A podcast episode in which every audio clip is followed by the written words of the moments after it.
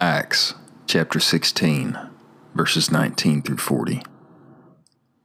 But when her masters saw that their hope of profit had gone out, they laid hold of Paul and Silas and dragged them into the marketplace before the rulers.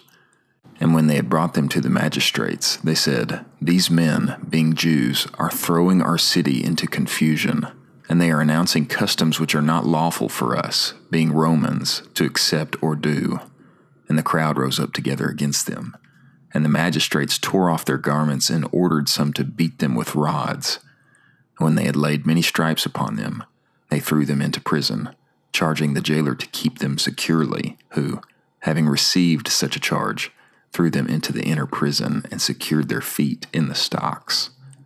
And about midnight, Paul and Silas, while praying, sang hymns of praise to God, and the prisoners were listening to them. And suddenly there was a great earthquake, so that the foundations of the prison house were shaken, and instantly all the doors were opened and everyone's bonds were unfastened.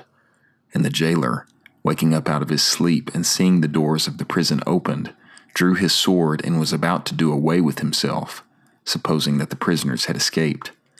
But Paul called out with a loud voice, saying, Do no harm to yourself, for we are all here. And the jailer asked for lights and rushed in, and trembling, he fell down before Paul and Silas. And leading them outside, he said, Sirs, what must I do to be saved? And they said, Believe on the Lord Jesus, and you shall be saved, you and your household. And they spoke the word of God to him together with all those in his house. And he took them with him in that very hour of the night and washed their wounds. And he was baptized immediately he and all his household. And he brought them up into his house and set a table before them. And he exulted because he had believed in God with all his household. Now, when day came, the magistrates sent the lictors, saying, Release those men. And the jailer reported these words to Paul The magistrates have sent that you may be released. Now, therefore, come out and go in peace. But Paul said to them, They have beaten us publicly, uncondemned, men who are Romans and have thrown us into prison. And now secretly they are thrusting us out?